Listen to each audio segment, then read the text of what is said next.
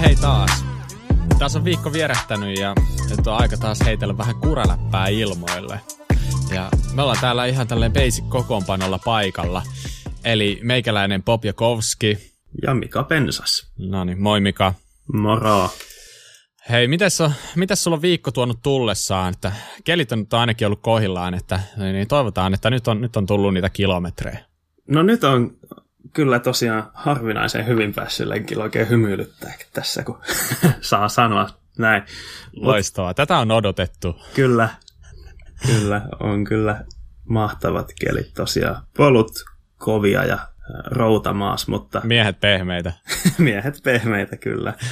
Joo, mutta hei, mä haluan ehkä puhua siitä, mitä meille kuuluu. Mm, Okei. Okay. Tota... Me, me, pitää nyt ehkä tässä heti korostaa, että me, me ei asuta yhdessä, eikä me olla mu- muuten hirveästi tekemissä, kun lenkillä käydään joskus ja jahotaan tätä podcastia, mutta joo, anna Kyllä. tulla. Mehän käytiin kuule testaamassa sähköpyöriä. Kyllä, se on aivan totta, aivan totta, että äh, tuossa viime viikolla niin... Äh, Päästiin, päästiin ajamaan Spessun Levoa ja Levo S L:ää. Mm. Se, oli, se oli ainakin mulle henkilökohtaisesti aika sellainen jännä hetki sinänsä, että mä, niin kuin mä oon sanonutkin, niin mä oon vältellyt, vältellyt sitä tavalla sähköpyörätestaamista sen takia, koska mulla on ihan ollut sellainen konkreettinen pelko siitä, että mä jotenkin saman tien menetän sen mielenkiinnon ajaa omilla pyörillä, ja sehän kuulostaa kalliilta.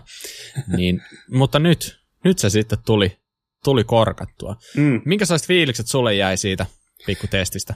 Joo, mul, mähän on kyllä ajanut jonkin verran sähköpyörillä ennenkin, mutta edellisestä kerrasta, kun on oikeasti maastossa käynyt, käynyt ajelemassa sähkömaasturilla, niin taitaa olla kolme vuotta, niin kyllähän ne on geometriat ja elektroniikka siinä ajassa päässyt kehittymään, että oli se vähän erilaista kuin silloin mm. hyvässä mielessä. Ihan, va- ihan varmasti. Ihan oli varmasti. Kyllä hauskempaa ehkä kuin mitä mä olin odottanut. Se ei tuntunut niin raskaalta se pyöräajossa, tai ne pyörät ei tuntunut niin raskaalta ajossa kuin paikallaan seistessä, kun niitä nostelee siinä. Että oli mm-hmm. kyllä hauskaa. Mitäs sä? No siis normaalistihan jos... ylipäätään mitä fiiliksiä tulee tai sellaisia ajatuksia siitä, että, että joku ajaa sähköpyörää, niin totta kai se tulee vähän se olo, että, että, että, se, että eihän se mitään niin kuin työtä joudu tekemään, että se on vaan ihan niin kuin vaan ilmaiseksi siinä rullailee ja kaikki tuntuu alamäeltä ja näin, niin, niin äh, sillä me käytiin ajelemaan se vähän reilu kolme tuntia tai jotain, niin, niin mulla näytti Karmini sen jälkeen kolme ja puoli päivää niin kuin palautusaikaa, eli, joka on siis aika paljon, paljon mm. niin kuin ainakin mun mittapuulla. Eli kyllä se oikeasti ihan urheilusta meni. Ja varsinkin siinä aluksi mulla oli se, se Levo S L, eli se sellainen kevyempi malli, niin äh, se kyllä hyvin pitkälti, se tuntui kyllä tosi paljon niin kuin tavallaan niin sanotusti normaalta, normaalta pyörältä. Totta kai siinä oli se, äh, niin kuin se sopiva avustus mukana, mutta sitten kun esimerkiksi sulla kun oli sitten taas se vähän järeempi versio sillä hetkellä mm. ja mä ajoin siihen edelleen, mulla oli koko ajan sellainen olo, että mun pitää ajaa tosi kovaa, että, että mä en niin kuin jää sun jalkoihin. Ja, äh, kyllä mä niin kuin ihan maksimisykkeelleni siinä vetelin menemään ja yeah. ihan oikeasti tosi, tosi tavallaan niin kuin tosi fyysistä, fyysistä se oli sille hyvässä mielessä, että ei, mm. ei ollut mitään sellaista surffailua, mitä, mitä mä olin vähän pelännyt, että se olisi. Uh, mutta sitten niinku ihan vaan fiiliksi silleen, että mikä se sähköpyörä-idea itselle ja tuliko siitä jotain sellaista aha-elämystä, niin, niin, niin tavallaan se tuki tosi paljon sitä, mitä mä olin ajatellutkin, että mä jotenkin haluaisin sen takia sähköpyörää, että mä saisin sillä tavallaan Uh, varmistettua itselleni tavallaan niin kuin enemmän laskuja, eli se toimisi tavallaan niin kuin sutleena, eli mm. vaikka niin kuin sulla on vähemmän aikaa käytössä, saisit enemmän sitä alamäkeä. Mutta taas sitten, kun joku heittää, tai mä oon kuullut monesti tällaisen, tällaisen sanonnan, että tasamaat muuttuu alamäeksi tyylisen, mm. niin sitä mä en ehkä tavallaan ihan täysin osta sitä. Että se ei niinku natsannut mulle, että, että en mä ehkä niinku ihan täysin pelkästään, niinku, tai mä ehkä tasamaan takia haluaisin sähköpyörää, vaan mulle se on enemmän juttu se, että sillä pääsee ylös. Koska ää, tasamaalla, kun sä meet niinku vauhilla sillä, mm. totta kai sillä pääsee kovaa, mutta se vaatii koko ajan kuitenkin sen, että sulla on tavallaan niinku veto päällä. Mm. Ja se, että sulla on veto päällä, niin se helposti ajaa sut siihen, että sä istut satulassa. Ja sä, mm. niin kun, sittenhän sä sillä, että sä vaan niin kun runnot kaikesta läpi. Eikä se, eikä se ole loppupeleissä hirveän kivaa, vaan ää, mun mielestä se, niin kun just se, että kun sä tavallaan saat sen vauhdin, niin totta kai sä sitten haluat, niin kuin alamäessäkin, sä nostat sen takapuolen penkistä ja sit sä rupeat niin kun pumppaamaan, sä rupeat hyppimään, keventelemään, kaikkea tällaista, niin satulasta, satulassa istuessaan sä et oikein voi tehdä sitä, mutta jos sä lopetat yeah. polkemisen tasamaalla tai jossain loivassa ylämäessä, niin sun vauhti alkaa hiipua niin nopeasti, että sulla tulee sellainen fiilis, että, että sä oikeasti tarttisit jonkun käsikaasun siihen, niin sit se olisi, niinku, sit olisi tasamaatkin alamäkeen. Mutta toisaalta se on varmaan ihan hyvä, että ei ole vielä toistaiseksi. Se on niin, sitten niin, eri luokan ajoneuvo, jos siinä on niin, käsikaasu. Joo. Mutta kyllä tässä vähän silleen kävi niin kuin pelkäs, että kyllä sellainen aika kova, kova polte siihen jäi, että mm. katsotaan mitä tulevan pitää, mutta yeah. positiivista oli myös se, että, että sen jälkeen nyt kun kävi taas sitten omalla jäykkiksellä lenkillä tossa, niin sekin tuntuu edelleen ihan hauskalta, että mm. ei se vienyt sitä, ei se vienyt sitä iloa pois. Yeah. Se on vähän niin kuin yksi pyöräilyn alalajeista toi sähköpyöräily, että on traili, X C, enduro, D H, sitten on myös sähköpyöräily, että se on no joo, aika erilaista monella tavalla. Totta. Vaikka itsellä se varmaan pitkälti menee sellaiseen niin kuin enduro-tyyppiseen, mm. että sillä ajetaan ylös ja vaikka se on painava tai painavampi kuin normaalipyörä, niin siinä alamäessä tullessa niin se oli itse asiassa tosi hyvä ajaa. Se tuntui tosi vakaalta, vakaalta ja tälleen, niin, niin sellaisen käytiin, käyttöön niin ehdottomasti joo. maistuisi. Kun käytiin siellä Seinäjoen legendaarisella Antimonilla ajamassa. Antimonipolku on semmoinen hyvin tekninen öö, tekninen polkupätkä täällä Seinäjoella. Niin, tämä sama niin, polku käytännössä. Tasa, joo, semmoinen, missä ä, pienillä kevennyksillä ja ä, pienillä kivenkierroilla no, normaalisti ajetaan kovaa, ä, kovaa niin sähköpyörällä, niin siinä sai istua satulas ja tykittää meneen aika hurjaa vauhtia. Se oli tosi erilaista ajamista. Se oli mun mielestä tosi hauskaa ja siinä Öö, niin ajotaidot oli rajoittavan, vauhtia rajoittavana tekijänä oikeastaan ennen kuntoa. Ja huomasin, että tosi erilaisilla ajolinjoilla tuli ajettua kuin mitä ilman sähköavustusta tulisi. Joo, et, en tiedä, mitä siitä pitää saatella, että sähköpyörällä tulee ajettua täysin erilaisia linjoja ja täysin eri lailla sitten kuin, kuin ilman. Että. Mm. Niin, mä jotenkin haluaisin uskoa, että itsellä ei tapahtuisi sitä. Mm. Et kun mä kumminkin, se sähköpyörä hankitaan mulle osittain myös sitä, että mä haluaisin, että se tukee sitä mun muuta pyöräilyä, ettei se mm. niinku tavallaan sotki sitä sun ajotekniikkaa, mikä sulla on sillä normaalilla pyörällä, vaan nimenomaan se olisi enemmän se ideologia sillä, että kun sä sillä sähköpyörällä olet päässyt tekemään toistoja, ehkä vähän painavammalla pyörällä, niin sit kun sä palaat siihen sun niin normaaliin kevyempään pyörään, niin sä olisit parempi sillä, niin kuin, sillä kuin ihmeen kaupalla, mutta oli miten oli. Niin, tota, ää, mielenkiintoinen testi. Ää, tietenkin nyt on niin vähän vielä tullut testattua, että ei, ei sille osaa, osaa silleen tämän, eikä halukkaan lähteä analysoimaan tämän enempää tätä, mutta toivottavasti joskus tulee lisää kilsoja sähköpyöräparissa, niin, niin, niin siitäkin aiheesta on, on, on varmasti jauhottava joskus myöhemmin lisää. Joo. Mutta jos on viikko tuonut vähän meillekin tällaisia niinku uusia juttuja, niin on se kyllä, on se kyllä tuonut tuolla pyörämaailmassakin aika monta uutuutta, uutuutta taas viikon sisään, että tämä on ihan niinku, tää on ihan mieletöntä tämä vauhti, että ei tässä meinaa oikeasti niinku tällainen normaali rahvas pysyä perässä edes. Mutta äh, otetaanpa ensimmäisenä tuolta sellainen kun Canyonin stoikki, joka on siis suoranainen vastaus siihen huutoon, mitä me silloin, silloin meidän, tota, ää, mä muista missä jaksossa me siitä jauhettiin, että isot valmistajat tee tällaista all mode tai enduro-jäykkistä. No nyt tekee. Eh, tota, se, se tuli, se tuli kuin tilauksesta. Niin mitäs toi pyörä, minkälaisia tunteita herättää teikäläisessä? Joo, oli mun mielestä kiva just siltä kantilta, että vihdoinkin tällainen isompi valmistaja lähtee tekemään tuollaista hyvää treili enduro-jäykkäperää, että vaikuttaa tosi monipuoliselta, monipuoliselta pyörältä ja ihan niin kuin tuttuun Canyonin tyyliin, niin kohtalaisen hyvän hintaan kanssa. Että. Et, joo. Kyllä, eli tämä on siis äh, kaksikymmentäyhdeksän pyörä, mm-hmm. Ä, M, L, X L K:ssa ja sitten X:ssä ja S K:ssa tämä on kaksipuolikas. Eli tota, on, on ajateltu myös niitä lyhyempiäkin kuskeja.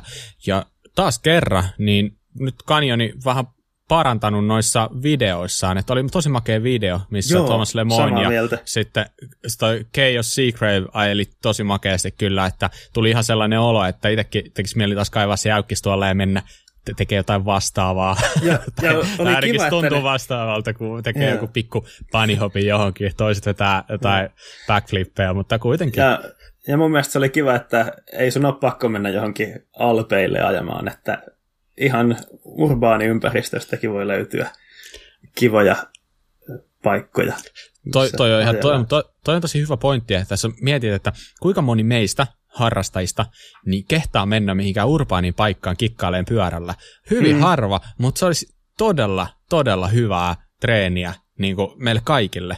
Että just sitä vaan, että sä ottaisit sen pyörän ja lähtisit joskus ihan vaan kikkailemaan, vaikka farkut jalassa, että ei, ei tarvitse niin kuin olla aina niin pipokireellä. Ja niin, niin se sellainen pyörän käsittelytaito parani sillä lailla ihan mielettömän paljon, ja siitä on tosi paljon hyötyä sitten poluillakin. Mutta tota, tää oli siis, äh, tosiaan niin kuin mä sanoin, enduro, olmontain jäykkis, todella mun mielestä niin kuin hyvällä geometrialla. Eli niin kuin oikeasti geometria oli sellainen, että jos vaikka otan tuosta nyt toi L K-pyörä, niin tälleen niin kuin silmäilyn alle, niin sieltä löytyy äh, keulakulma, kuusikymmentäviisi, reach, neljäsataakahdeksankymmentä, satulaputken kulma, seitsemänkymmentäviisi, sitten äh, chainstay mitta, neljä, hetkinen, missä neljäsataakaksikymmentäkahdeksan milliä voisi ottaa silmä päähän, niin näkisi, näkisi jotain. Ja sitten tota, keskiotroppi kuusikymmentä milliä. Siis mun mielestä ihan niinku spot on. Enkö, että, että mä, mä voisin ihan hyvin tuollaisella geometrialla ajaa. Ja siis ehdottomasti niin ei mitään, ei mulla tule niinku mieleen silleen, että mikä pitäisi tehdä toisin. Tosi, tosi hyvä. Ja sitten se hintaluokka, mihinkä tää on laitettu, niin oikeasti sehän niin kuin halvin malli oli alle, Kahe, alle, kahdeksa, alle kahdeksansataa euroa. Joo, Joo niin siis miet, itse asiassa mieti. Mun mielestä noista se halvin oli niin kuin hintalaatusuhteeltaan jopa paras. Että siinä saa niin kuin asiallisen rungon ja äh, toimivat osat. Ei nyt mitään kevyttä tietenkään, mutta sellaiset suht toimivat osat, että... Niin siis sä saat käytännössä vähän niin kuin rungon hinnalla koko pyörän, niin. Kun sä ostat sen halvimman. Okei, okay, siis... Äh, Eihän se keula nyt, ei. Eihän sitä, en mä sitten voiko sitä sanoa toimivaksi, mutta, mutta jos sä vaihtasit siitä keulan ja sä laittasit siihen tropperin, niin sulla olisi varmaan tosi hyvä pyörä. Mm. Tuota, niin ihan riippuen nyt minkälaisen keulan sit haluaa, mutta sillä lailla siitä saisi niinku, niin, niin oikeasti ihan törkeä hyvä. Et kyllä munkin mielestä siinä oli hyvä hintalaatuisuus siinä, siinä halvimmassa versiossa, että ei, ei siinä niinku... Ei siinä silleen mitään, mitään no, no. ihmeempää Mo, niin kuin vikaa, vikaa ollut sinänsä. Mitäs sitten, mitä sä oot mieltä tuosta tavallaan materiaalista, alumiinista? Joo. No kyllä ton hintaluokan pyöräs mun mielestä ihan oikea, oikea valinta. Canyon on kuitenkin alumiinia, alumiinia ja hiilikuitua materiaalina enimmäkseen melkeinpä ainoastaan käyttänyt, niin Niin, ihan järkevä, järkevä valinta mun mielestä. Meinaatko, että olisi teräs voinut olla hyvä vai? No, äh, tavallaan joo. Siis monethan siitä puhuu, että, että niin kuin jäykkis pitää olla terästä. Mm. Että se on niin kuin ainut oikea materiaali. Mutta lopulta, jos sä mietit äh, näitä...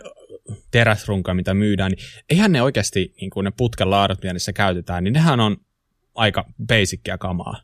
Kyllä. Ja tälle, että ne ei ole mitään, mitään hirveän hienoa Reynoldsin putkea, vaan ne on aika sellaista perus, perussettiä, mitä, eli tavallaan niin kuin, mä ehkä kyseenalaistan sitä, ää, koska, että porukka puhuu sitä, että se pitää olla terästä. Ja teräs on niin paljon parempi materiaali.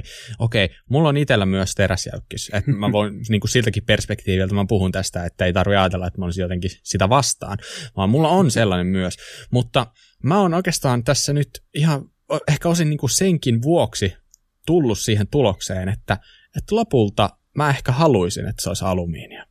Okei. Tota, Uh, mä en näe siinä teräksessä oikeastaan hirveästi etuja, vaan mä mm. melkein näen siinä niin kuin enemmän haittoja. Just se, että, että kun sä otat sen hissitolpan sieltä talveelta pois, niin siihen on tullut sellaiset korrosiot siihen hissitolpaan, että ne ei lähde millään irti siitä. Se on ihan ruskea se tolppa ja Kyllä. yrität myydä sen jollekin, niin silleen... Että tavallaan mä en keksi, mikä se hyöty siinä olisi siinä teräksestä. Okei, okay, mm. nyt varmaan joku heti ajattelee, että okei, okay, no, se, no sehän on niinku, niinku tärinää vaimentava materiaali, tai ainakin tekee sitä paremmin kuin alumiini. Okei. Okay. Teoriassa ehkä, mutta niin, niin, ei, sitä, ei sitä normaalia, jos kyllä hirveästi huomaa. Jos, jos sulla olisi identtisillä osilla alumiinirunkone ja teräsrunkone, ja, ja se olisi vielä niinku laadukkaasta teräksestä tehty se teräsrunko, ja se olisi hyvä se alumiinirunko myös, että ne on niin kuin suunnilleen vastaavan laatuisia, niin aika vaikea siitä olisi kyllä huomata mitään eroa. Mutta mahdollisesti jotain ihan pientä, jos back-to-back pääsee niin kuin testaamaan polulla, mutta kyllä se on aika pieni ero. Niin, mä, mä, mä oon samaa mieltä, ja että ehkä jos sä oikeasti laitat siihen sun teräsjäykkykseen joku kaksikymmentäkolme milliset maantierenkaat ja lähdet maantielle polkeen sillä tai vedät jotain niin, niin, sellaista, niin siinä sä ehkä voit huomata sen. Mutta sitten yeah. kun sulla on tollaiset jotkut kaksi pilkku kolme kaksi pilkku kuusi tuumaiset äh, renkaat siinä päällä, sulla on joustokeula, sulla on tanko, mikä joustaa varmasti enemmän kuin runko. Siinä on niin monta joustavaa komponenttia ennen kuin se runko on joustanut niin kuin millin kymmenystäkään, Joo. niin sitten, että et, et kuka osaa sanoa ja missä vaiheessa, mm-hmm. että onko tämä tää, tää pehmeys, minkä mä tunnen, niin onko se oikeasti siitä rungosta vai onko se niistä muista joustavista komponenteista, onko se siitä rungon geometriasta kiinni suhteessa johonkin sun edelliseen pyörään.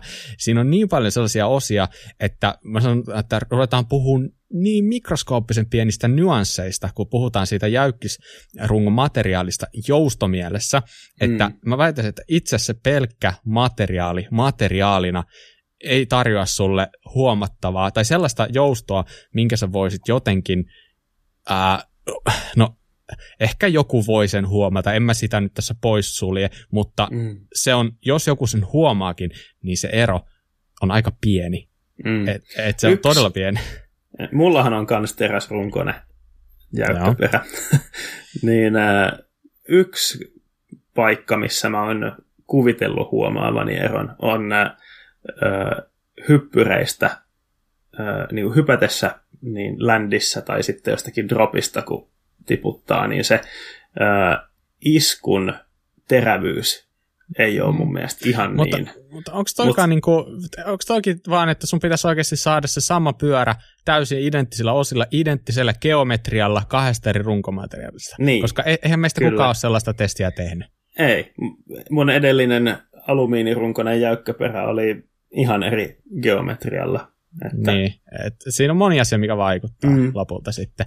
Mutta oli mitä oli, äh, niin pakko sanoa, että teräsrunkot on mun siistimpiä. Ne on mm. makeampia. Et, et, se on niin kuin, se, mä tykkään sitä ohuista putkista, nätistä niin kuin hitsisaumoista, huoma, niin kuin pienemmistä hitsisaumoista, niin ehdottomasti ne, ne.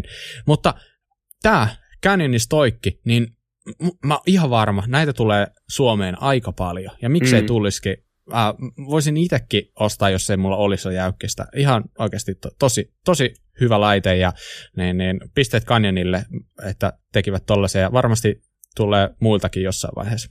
Joo. Tuohon teräs versus alumiini asiaan vielä, että saksalaisethän on ö, suorastaan pakkomielteisiä painon suhteen pyörissä. niin, niin, aivan. Canyon ei varmaan senkään takia pystyisi henkisesti valitsemaan terästä. No, se voi olla, se voi olla kyllä. Että, mutta tota, anyway, tämän pyörän lisäksi niin on tullut no, menneen viikon aikana Pivotilta Makkutone, joka on tällainen niin kuin about sata kuusikymmentä joustava, täältä kaksiseiska puolikas. Sitten on tullut Evil Offering, joka on kaksikymmentäyhdeksän pyörä, tällainen do it all, sata neljäkymmentä milliä takajoustava. Ja ää, jos nyt kaikki niin kuin, tää, lupaukset pitää kutinsa, mitä tuota on lukenut, niin ää, tässä jo ennen kuin saadaan tämä pätkä pihalle, niin Santa Cruz on julkaissut uuden Nomadi. Eli tavallaan aika, aika isoja pyöriä tässä nyt kanssa niin tulolla ja tullut. Mitäs sä näistä, heitäpä näistä, nouseeko näistä kolmesta jotain ajatuksia sulle? No, Santa Cruzista ei vielä kun ei tiedä oikein, mitä sieltä tulisi. Jotakin spy-shotteja mukamassa ainakin on tuolla foorumeilla pyörinyt, mutta aika vähän tietoa siitä mä oon nähnyt, mutta Pivotista ja Evilistä, niin, niin, niin ne on hyviä pyöriä ollut ennenkin ja öö, näyttää hyviltä pyöriltä edelleen, että ei silleen noussut mitään oikein mulla niistä erityistä mieleen, että mm. semmoinen facelift vähän niin kuin. Mm.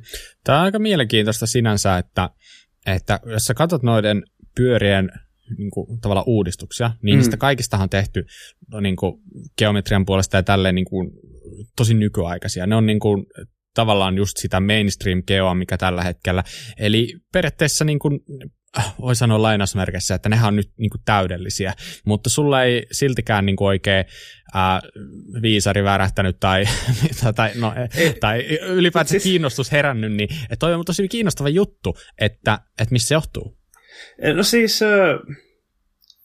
mulla on niistä sellainen mielikuva, ne on jo, oli ennenkin tosi hyviä ja no nyt ne on päivittynyt vielä niin kuin pikkasen nykyaikaisempaan geometriaan ja mm. näin, mutta et, joo, mm. tos, tosi, tosi, tosi hyvännäköisiä pyöriä, mutta Evilistä sen verran, että kaikki niiden pyörät näyttää samalta. mutta se, se, se mitä mä niinku tässä vähän ehkä vähän kiusaankin sua tavalla, niin siis mm. mä oon täysin samaa mieltä. Munkaan mielestä ne ei niinku herätä oikein niinku mitään ihmeellistä kiinnostusta. Ja mä oon miettinyt just, että mistä se johtuu. Ää, ja mun mielestä niinku kaikki, alkaa, kaikki alkaa olla niinku tavallaan hito hyviä. Kaikki alkaa olla samantyylisiä. Geometrit alkaa olla aika samanlaisia. Ne alkaa ulkonäöisesti näyttää samalta. Niin on, onko se vaan niinku just se, että nyt tavallaan ollaan edetty nyt taas hetken aikaa ehkä vähän niinku liian pienillä muutoksilla ja ää, tavallaan nyt niin kuin vaan päädytään, kun tulee joku uudistus, vaikka nyt heitetään nyt vaikka sitten tuosta Nomadista, en tarkkaan tiedä vielä mikä se tulee olla, mutta sulla on joku kaksiskapuolikas ja, tai Pivot makkuutonen, niin, niin ää, nyt kun ne päivitty, niin niistä tavallaan tuli, tuli vähän niin kuin samanlaisia kuin mitä ehkä markkinoilla on jo entuudestaan. Mm. Että sieltä ei tullut mitään uutta, mitään oikeasti tällaista niin kuin ennen näkemätöntä niin sanotusti, niin et, et ehkä se vaatii nykyään jo vähän sitä, että itsekin jaksaa kiinnostua siitä, että siinä on jotain uutta tai jotain juttua, mihinkä ihmiset voi tarttua, koska että jos nyt miettii vaikka tuota Pivotin makkikuutosta, no hitaan nätin näköinen, koko ajan vuosi vuodelta se menee parempaan suuntaan, linjat on suorammat, ää, tälleen.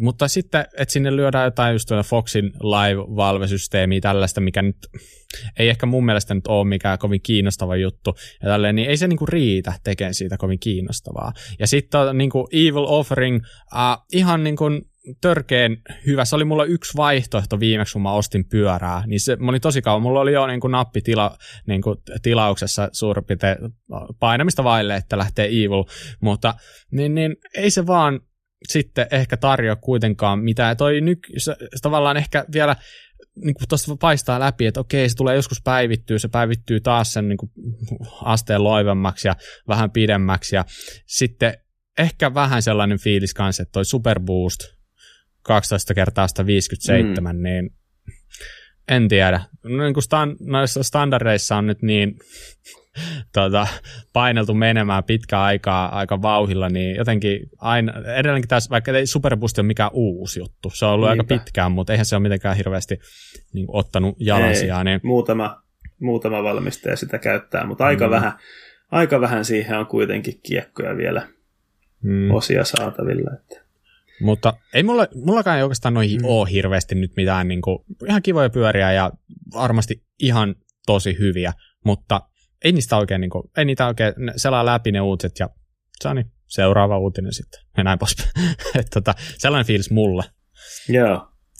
Yeah. Tota, sähköpuolella on kanssa tapahtunut ja sieltä on Pivotti pistänyt uuden Shuttle, eli tota, suomalaisten Sutlen, niin, tota, ulos, eli pikkasen päivitettynä ja sitten sitten Commencalilta Metapower T R.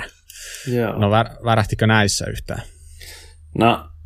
se pivotti on mun mielestä aika kauhean näköinen. Näyttää siltä, kun se olisi raskaana se pyörä. En tiedä. Se on jotenkin se, se, sen muotoilu ei kyllä yhtään mua miellytä. Että, mutta kommens, kommens oli taas niin, mun mielestä se oli tosi tyylikäs. Se oli jotenkin melkein niin kuin vastakohta sille pivotille, että siinä on suorat linjat ja ää, niin kuin aika halkasijaltaan maltilliseen putkeen saatu toi akku, akku Aivan. sinne pakattua, että se ei, se ei näytä niin järeeltä ja muhkeelta. Se on mun mielestä tosi tyylikäs. Sitten kun se oli vielä noissa lehdistötiedotekuvissa tota, tuolla kromivärillä, josta mä tykkään, niin... Se on, se on tyylikäs kyllä, ei, ei voi mm. muuta sanoa. Uh, mä oon ihan samalla linjoilla. Molemmathan pyörittäisi olla sillä uudella Shimano E P kahdeksan moottorilla ja taisiko, molemmat taisi olla vielä sata neljäkymmentä takaa joustavia. Et periaatteessa vähän niin kuin samaa kategoriaa. Mm. Melkein kaikki uudet sähköpyörät, mitä tässä on julkaistu viime kuukausina, niin on ollut E P kahdeksan. Se on ihan kiinnostava, kiinnostava juttu, kun aiempi E kahdeksan-tonninen Shimanolta, niin se ei ollut mun mielestä mitenkään älyttömän suosittu. Että e- enemmän Boschia ja sitten ö, Brosnan moottoreita ja, tai brändättynä omalla valmistajan omalla nimellä moottorit, mutta nyt tuo E P kahdeksan on saanut kyllä tosi monen valmistajan käyttäen sitä. Hmm. Commencal on tehnyt kyllä jotain nyt tosi hyvin viime vuosina. Niillä on nyt parantunut designit tosi paljon. Niin kuin ylipäätänsä brändin suosio on mun mielestä niin kuin räjähtänyt käsiin ja osittain varmaan niin kuin ton D H-tiimikin ansiota, että se, se, tota, siellä, siellä on tullut menestystä, niin näkyvyyttä on niin kuin sitäkin kautta, mutta tosiaan jotain muutakin, joku muukin on niin kuin natsannut, natsannut tota, mutta joo, toi Meta T R, niin ihan mielettömän makea pyörä kyllä, että niin, varmasti ihan, ihan, tota, ihan timanttinen. Mutta joo, tuostahan itse asiassa Commencalista pääseekin aasinsillalla näihin tota, pikku racing-ruumoreihin, ja ää, Commencalista puheen ollen, niin, niin, niin toi Joan Barelli taisi tota, tippua niin sanotusti rattailta, tai no, ei, ei nyt oikeasti varmaan tilanne ollut sellainen, mutta, mutta ei enää aja Commencalilla. Joo. Se on ollut kumminkin tässä viimeiset kolme neljä vuotta ihan kohtuun näkyvä persoona, ja varmasti isossa roolissa silleen Commencalinkin näkyvyyden suhteen. Mutta, tota, kyllä. Niin, se oli nyt yksi tällainen heti, mikä tuli tuosta niin mieleen tuosta merkistä. Joo, kyllä. Joo, siis äh, melkein äh, yhtä suuruusmerkki tulee niiden välille, että Joan Barelli on niin kuin Commencal mun, mun mm. mielessä melkein, että se on niin näkyvä ollut somessa semmoinen Commencalin sponsoroima tyyppi, että ja mä tykkään hirveästi tuosta Barellin tyylistä, se on niin aito ja hyvän tuulinen, semmoinen letkeä tyyppi, joka tuntuu mm. naut- nauttivan hirveästi maastopyöräilystä ja kaikenlaisesta som- someen postailusta kanssa. Sitä on Joo, hauskaa mit- seurata. Niinpä, mitä enemmän sitä seuraa, sitä niin kuin, tavallaan aidompana sitä pystyy pitämään. Et jos katsoo mm. yhden videon, niin sitten voi tulla sellainen fiilis, että se on vähän niin kuin fake. Mikä sekopää niin, mutta... tämä oikein, mutta sitten kun sen näkee, niin kun on seurannut jonkun aikaa, niin näkee, näkee mikä tyyppi nimenomaan. Se on. Mut, mutta siis musta tuntuu, että taas, niin kun, taas on käynyt aika kuumana noi kaikki Team Rumors-keskustelut, ja äh, aika paljon juttuja on tapahtunut ja tapahtumassa, ja pakkohan meidänkin nyt ottaa viimein käsittelyyn toi, vaikka sitä nyt on vähän jemmattu ja jemmattu, mutta kun se nyt julkisesti tuli, tuli esiin, niin eli toi Loris Vergier on lähdössä nyt Syndicateilta pois, eli Santa Cruzilta pois, ja äh, se on siinä aika mielenkiintoinen asia, koska jotenkin sitä tiimiä on pitänyt aina vähän silleen, että kun sä kerran meet siihen tiimiin, niin sä oot siinä lopuelämää, että se on niinku tavallaan ikuinen paikka, äh, mutta äh, en mä tiedä, ehkä se on pikkuhiljaa muuttumassa, että en tiedä mikä, mikä siinä on sit syynä, mutta kyllähän esimerkiksi niin kun miettii muutamia vuosia taaksepäin, niin jos niin Priceland, niin sehän niin lähti kokonaan, oikeastaan lähti koko skenestä ja tälle, että ja niin, niin, nyt tämä, niin on siinä on siinä niin kuin ehkä, ehkä sanotaanko, että pientä yllätystä, yllätystä on ollut mukana, että, mutta toisaalta ehkä siinä on sitä sitten, että, että tavallaan se Greg Minnaar on siinä sen verran vahva siinä tiimissä ja sellainen tavallaan, jolla on se ykköskuskin paikka, niin sun on ehkä vähän vaikea sit saada sieltä sellaista niin kuin, tavallaan niin sanottua sitä ykköskuskin spottia, että siitä, että se huomio on sussa, sussa on se panostus, sä pystyt vaikuttamaan ehkä asioihin, niin sitä ei ehkä siellä syndikeetillä tarjolla siihen asti, kun ää, Greg Minnaar on, on vielä niin, kuin, niin kauan kuin se käytännössä ajaa. Että toi, Loriksella on aina ollut vähän sellainen tilanne, että se on ollut aina vähän niin kuin jonkun varjossa, ja miksei sielläkin tavallaan ihan hyvä lähtökohta sieltä suorittaa, mutta taas sitten niin kuin tulee varmaan tilanteita, missä sitten asiat tehdään sen, niin sanotusti sen ykköskuskin ykköskuskin mukaan. Eh, tota, mm. m, mutta Luca Shaw, se jatkaa Syndicateissa ja se on vähän sellainen tyyppi kanssa, että ää, sitäkin niinku odottaa, että missä vaiheessa se breikkaa, että se on kuitenkin voittanut paljon noita aikaa ja sun muita. Eh, tota, varmasti, varmasti siinä tota, sieltä ehkä nousee sitten esiin nyt, kun Loris lähtee. Mutta ää, niin, mihinkä se sitten menee? Se on aika mielenkiintoista. Jotenkin musta tuntuu, että se on mahdollista vaan oikeastaan jonkun aika ison pyörämerkin tavallaan ostaa se mukaan. Eli kyllä varmaan niin kaikista suurin se spekulaatio on ollut, että meneekö se Trekille tai Spessulle. Mutta sitten jos se menee Spessulle, niin sitten siellä on taas se tilanne, että se on Loïc Bruni, joka olisi sitten kuitenkin se ykköskuski. Niin vaikka ne on tuntee toisesta lapsuudesta, niin en mä siltikään usko, että se halusi mennä siihen Loïc Brunin niin, niin hakkusti varjoon. Niin. Niin. Voisiko se olla Canyon?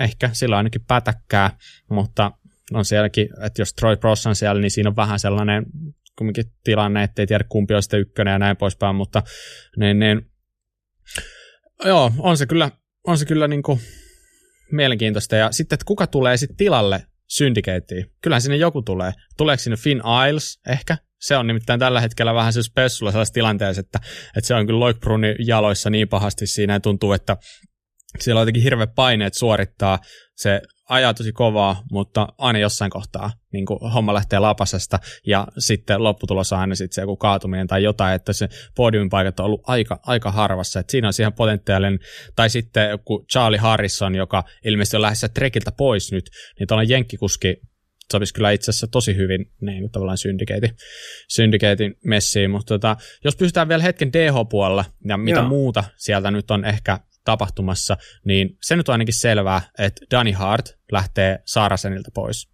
Ja äh, spekulaatiot siitä on elänyt aika paljon, että mihin se menee. Ehkä, ehkä Kube on sitten sellainen, mikä on niinku kaikista eniten ollut, ollut tota, esillä. On siellä sitten muutamia muitakin, mutta kyllähän se Danny Hartinkin kohdalla niinku vaatii aika paljon sitä niinku budjettia. Ei sekään niinku halpa, halpa tyyppi ole. Niin Kube voisi olla sellainen, jolla sitä löytyy. Ja sitten Angel Suárez lähtee Y T:ltä ja ilmeisesti huut puhuu Commencalista, että tulee sinne, mutta en tiedä, en tiedä, mutta toi on minusta ollut aika mielenkiintoista seurata, että tosi paljon niin kuin, äh, Instassa noi niin kuin kuskit ja tiimit ja kaikki nämä brändit, ne niin kuin heittää vähän niin kuin vitsiä siellä, että niin kuin kaikki, jotka lukee niitä, niitä tilejä, niin ne on aivan silleen niin kuin, tiedätkö, heti, että joo, joo, tämä on totta, että Spessu kirjoittaa jokin Loris Vergierille, että he, welcome home, tyylisesti, niin sitten silleen, no niin, se menee Spessulle, tämä on varma juttu, se kirjoittaa siellä Instassa näin, niin, niin tiedätkö, kun noista niin kuin yhdeksänkymmentä prosenttia on vaan niin kuin vitsiä, ja tiedätkö, ne nauriskelee partaansa siellä, kun lähtee huhut leviämään. Niin toi on ollut ihan niin kuin vakio. Ja just kun Syndicate on tehnyt tuota samaa ja monet muutkin merkit, että se on, niin kuin, se on niillä aina sitä huvia loppuvuoteen. Yeah. Mutta Valihöl niin ilmeisesti kans mm. vaihtamassa. Eh, tota, en tiedä. Siinähän olisi kyllä ihan kova paikka sinne Santa Cruzille silläkin mennä ajamaan, että siellä ei naisia vielä ollutkaan. Niin siinä olisi kyllä, oli se mihinkä, mihinkä tiimi tahansa, niin sanotaanko, että aika kova, kova nimi kyllä. Kyllä. Kova nimi, mutta ää, tämän lisäksi niin X C-puolellakin näköjään sattuu tapahtuu. Siellähän oli aika, aika iso uutinenkin, voisi sanoa, että Emily Batty ei aja enää jatkossa Trekillä, tai ainakaan hmm. Trekin tehdastallissa. Öö, se ajoi tosiaan kaksitoista vuotta siellä Factory-tiimissä. Että okay. Aika moni varmaan ajatteli, että se on loppuelämänsä siinä tallissa, mutta näin nyt ei sitten näköjään. ei. Että ei ja ennen, ennen Factory-tiimiäkin se ajoi pari kolme vuotta Trekillä tota, pyöräliikkeen sponsoroimassa tallissa. Että se on oikeastaan koko elämänsä ollut trekkikuski. No, onks, onko, tuosta Emily Battysta on pakko sanoa, että onko kukaan niin kuin noin tavallaan suosittu tai tunnistettava tavallaan noin vähäisillä meriteillä periaatteessa? Tai siis sillä, on sillä varoin merittejä, mutta ei ehkä ihan niin paljon, mitä monella aika paljon se, nimettömämmälläkin on. Se on ainakin brändännyt itteensä tosi vahvasti kyllä. Nimenomaan. Ja se on ollut lehtien kansissa, muotilehtien, naisten lehtien kansissa, niin kuin paljon urheilun ulkopuolellakin ja Sports Illustrated-lehdessä ja kaikkea tällaista. Että sehän on niin kuin tosi haluttu semmoinen mainos. Mainosnaama. Että... Eli se tuo niinku tota kautta tosi ison niinku arvon sille kyllä, pyörämerkille, et, kuka joo, ikinä sen ja, sitten sainaakaan.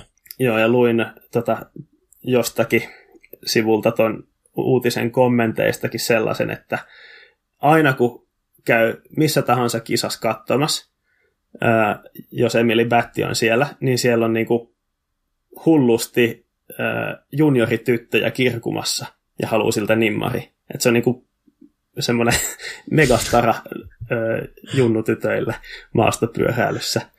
Että se on niinku semmoinen inspiroiva urheilija niille myös. Että niin, niin on... varmaan monelle setämiehellekin sitten. No, varmasti sellaisillekin. Sellaisillekin kiinnostava, seurattava, joo. Mut... Okei, okay, mutta siis miten tota, sanoisit, san... että lähtee Trekiltä? Onko sulla äh... jotain tietoa, mihin se lähtee? Äh, no, on. On no, tota, a, aika kiinnostavia, kiinnostavia huhuja siitä, että tota, sen aviomies Adam Morka, niin sehän on mm. ä, ollut myös ä, Battyn valmentaja todella pitkään, käytännössä koko ä, Battyn urheiluuran no. ajan ihan juniorista asti. Ä, ja tämä Morka on perustanut ja saanut siis lisenssin äh, X C O-maailmankuppiin uudelle tallille Inspire Joo. Athlete Management-yrityksen kanssa. Lähtee Joo. vetämään uutta pro-tallia, ja se on äh, elokuussa julkaistu se hmm. äh, virallisesti. Äh, ja sinne on jo tota, ton, äh, Inspire Athlete Managementin toimitusjohtaja LinkedInissä ilmoittanut, että yksi niiden kuskeista on Emily Batty. Oho, että... oho, sä oot tehnyt kunnon tutkimuksen. No kerro nyt jo, millä pyörällä ne ajaa. Sitä ei ole julkistettu. Tota, no, okay. Joskus tammi-helmikuussa vissiin tulee niinku, äh, viralliset äh, speksit tuosta tallista, minkälainen se on ja ketkä siinä ajaa. Voisiko se olla Canyon? En tiedä. Joku on spekuloinut, että, että tota, se olisi pohjois-amerikkalainen merkki, koska tuolla Morkalla ja Battylla on niin... Niin kuin vahvat siteet sinne Kanadaan, mutta niin, en tiedä. On Canyon myös ollut. Ja... Niin, koska Ka- tämä kaikki on niin kuin, legendaarinen, niin kuin erittäin sataprosenttisen varma juttu, että kun joku oli tutkinut sitä, että Emily Batty ei seuraa Instassa mitään muuta pyörämerkkiä Trekin lisäksi kuin Canyonia. No niin. Se on, se on, se on niin kuin ihan varma juttu, että, että se tulee jää Canyonille. Ehkä eli voidaanko me, nyt, voidaanko me nyt jo julistaa se totuus, että Canyonille tulee ajaa. Okay. No. Mut hei, Mut tota... täytyy sanoa kyllä siitä vielä, kun sanoit, että Batty ei ole kovin hyvin menestynyt, niin kyllähän se kaudella kaksituhattakahdeksantoista oli tota, neljäs maailmankuposakilpailus podiumilla ja M M-kisoissa otti pronssia. Että niin kyllähän se on ollut, ja ennen vuotta kahdeksantoistakin, viisitoista, kuusitoista, seitsemäntoista, niin top kymmenen syöjä vaikka kuinka maailmankupissa. No joo. On se ollut pitkään huipulla, mutta sillähän on ollut tosi huono kausi yhdeksäntoista ja kaksikymmentä. Joo. Siis... Et terveyssyistä, ja sitten ne on yrittänyt tehdä treeniohjelmaan muutoksia, ja ne on mennyt pieleen, ja ruokavaliokokeiluja on mennyt pieleen, ja siinä on ollut vaikka mitä epäonnea, ja sitten tota, äh, katoin, luin yhden tota, äh, Emily Battyn haastattelun viime vuodelta, niin, niin siitä kävi ilmi, että se ei oikeastaan ikinä rei, reissaa ton Trekin tallin mukana, Että se on no. sen ö, miehensä kanssa reissannut, ja ne on niin kuin erillään muusta tiimistä ollut kaikki kisamatkat yleensä, että onko siellä ollut vähän jotain sisäistä kitkaakin sitten siinä, että vaikka se on pitkään trekillä ollut, niin ne ei ole sitten enää, mm. enää halunnut sitä sitten. Mutta. Kyllä se varmaan, että Jolanda Neffi tota, sainettiin trekkiin, niin mun mielestä se vei niinku aika pitkälti niinku huomiota Emily Battiltä ja ta- bä- tavallaan niinku sen jälkeen... Niin, ykkösestä se, kakkoseksi sitten. Kyllä, ja sen jälkeen, niin nyt varsinkin katsoisit viime, viime kautta, niin olihan siellä muitakin niitä trekkikuskeja, niin, niin selkeästi, selkeästi päättiä edellä. Ja että, nuori Evie Richards nyt. Just näin, just näin. Et, tota, niin, niin. Mutta hei, äh, miesten puolellakin, ei kun, hei, naisten puolelta se huhu tietenkin, että toi Pauline Ferrand-Prevot, niin mm. ilmeisesti siihen Absolute Absaloniin, eli miehensä, miehensä tota, coachaamaan tai liidaamaan tiimiin sitten ilmeisesti yeah. vaihtaa Canyonilta. Eli Canyonilla vapautuu. No niin, nyt päästään siihen, että päättiä ajaa Canyonilla. Ja yeah. tota... Miesten puolella niin kovat, kovat huuhu pyörii siitä, että Santa Cruz laittaisi nyt X C-tiimi. Kyllä. X C-tiimi, eikö näin? Joo, ja että sieltä olisi Santa Cruzilta joku uusi X C-pyöhä tulossa. Mm. Mm. Ja sitten Canyonilta äh, tota, sivuhypännyt Maxim Merod olisi mahdollisesti yksi niistä kuskeista, ja sitten ehkä Luca Praido toinen. Mm. E, tota, siinä olisi kyllä ihan kova, kova tota, kaksikko heti. heti Kyllä. siihen rosteriin. Ja, äh, X C-puolta mä en oikeastaan sitä muita huhuja kuullut muuta kuin sitten Kerspaumer ja äh, sitten Saru ehkä Spessulle, mutta nämä nyt on näitä, näitä tota, huhujuttuja, ja mehän ei Joo. mitään huhuja käsitellä, vaan pelkkää Joo, tietoa. Ei, ei tietenkin. Hyvä. No niin, ei jaksa speksailla, tai, tai sitähän nyt jaksaa tehdä aina, mutta siirrytäänpä sellaiseen aiheeseen kuin talvipyöräily. Nyt kun katselee Noniin. pihalla, niin, pihalla, niin siellä on jo vähän valkoista, ja mm-hmm. katselee kalenteriin varsinkin, niin näyttää niin kuin sen mukaan pitäisi olla talvi. Niin nyt ollaan, nyt ollaan niin kuin hyvin ajankohtaisessa aiheessa. Ää, niin, mä haluan kysyä aika sulta. Ää, okei, sä nyt ehkä vähän paljastit jo alussa, että sä oot jotain lenkkiä käynyt, mutta, mutta ää, eikös pyöräily nyt ole kuitenkin kesälaji? Maastopyöräily. Lähdetään siitä. Kyllä se täällä Suomessa on ihan ympärivuotinen laji, että oli sää mikä tahansa, niin kyllä voi pyöräillä. Jaha, tää, tää nyt haiskahtaa pientä biifiltä. tota... Mutta no joo, ki, kisalajina, no, fat, fatbikella ne ajetaan kisaa kanssa, mutta kyllähän se niinku pääasiassa maastopyöräily kilpaurheiluna on kesä.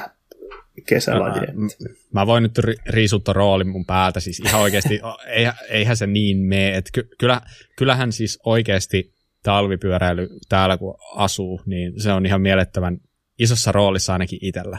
Kyllä. Ja ää, monesti tuntuu jopa siltä, että talvella pyöräily saattaisi olla niin kuin siis hyvissä olosuhteissa niin kuin siistimpää kuin kesällä. Joo, siis kaikista hauskimmat lenkit on kyllä ollut semmoisessa semmoisissa talviolosuhteissa, että on joku yksi tai kaksi astetta pakkasta ja puuterilunta on paljon, mutta kovapohjaiset polut. Että saa tykittää, menee ihan huoletta, ja sitten jos vetää vähän polusta sivuun, niin siellä on mukava lumet vaimentamassa. Että näin, no, kaikki ne juuret se ja kivet on kivasti tasottunut, ja vauhtihan on itse asiassa aika, aika kovaa, kovaa talvella, että siinä oikeasti tota, yleensä ne Strava-komit, jos ihmettelet siellä, että kuka hitto on ainut noin kovaa, niin, niin se, kun katsotaan tarkemmin, niin se paljastuu, että se onkin itse asiassa ajettu talvella.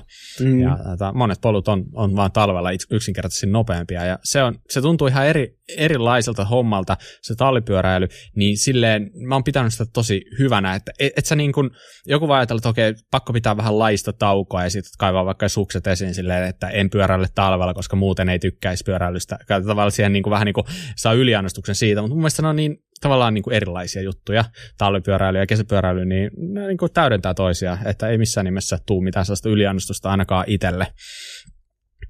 Itelle, että, tota, äh, mutta varmaan talvella se tosiaan, niin kuin, niin kuin mä sanoinkin, se jonkin verran muuttuu se, että jos sä kesällä ajat jotain, niin, niin mitä sä nyt ikinä ajatkaan, niin se voi olla, että talvella sitten äh, on ehkä hyväkin vähän ajalla erilaista, että itse tulee ajattua talvella aika paljon niin kuin ihan lenkkiä, eli poluilla pitkiä, pitkiä ää, ajoja, mutta niin kuin polkuja pitki.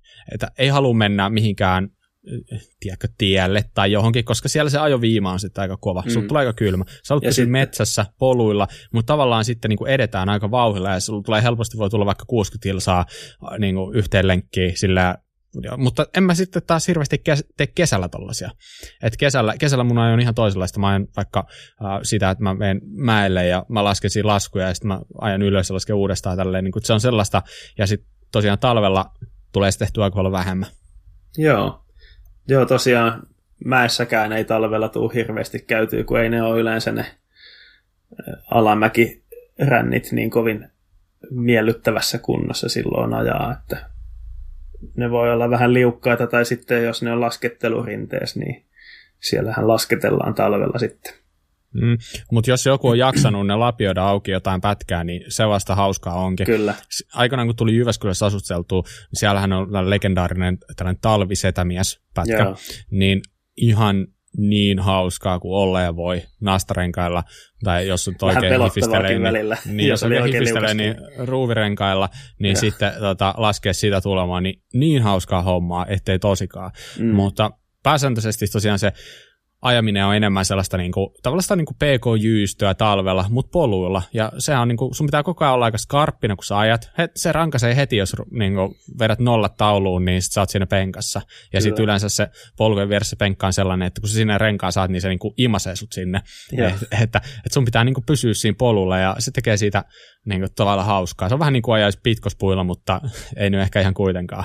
Mm. Että sun pitää kumminkin pitää sellainen niinku, uh, se tota, koko ajan sellainen pikku keskittyminen siinä messissä, ja, mutta vauhti on, vauhti on kova. Mutta hei, tota, ää, kerrohan nyt tällaisen niin kuin talvio jo konkarina, että mitä, mitä sun mielestä, niin kuin jos mietitään vaatetusta, mm. niin mitä pitäisi ottaa huomioon, kun talvelle lähtee lenkille? No, mulla ainakin sormet ja varpaat jäätyy tosi herkästi. Että, niin, mulla on suunnilleen lämpimimmät lämpimintä mallia, mitä talvipyöräilykengä löytyy, semmoiset paksun vaelluskengän näköiset bootsit. No onko se jo heti, kun sä, heti, kun valahtaa nolla alapuolella lämpötilaan, sä puhut ne?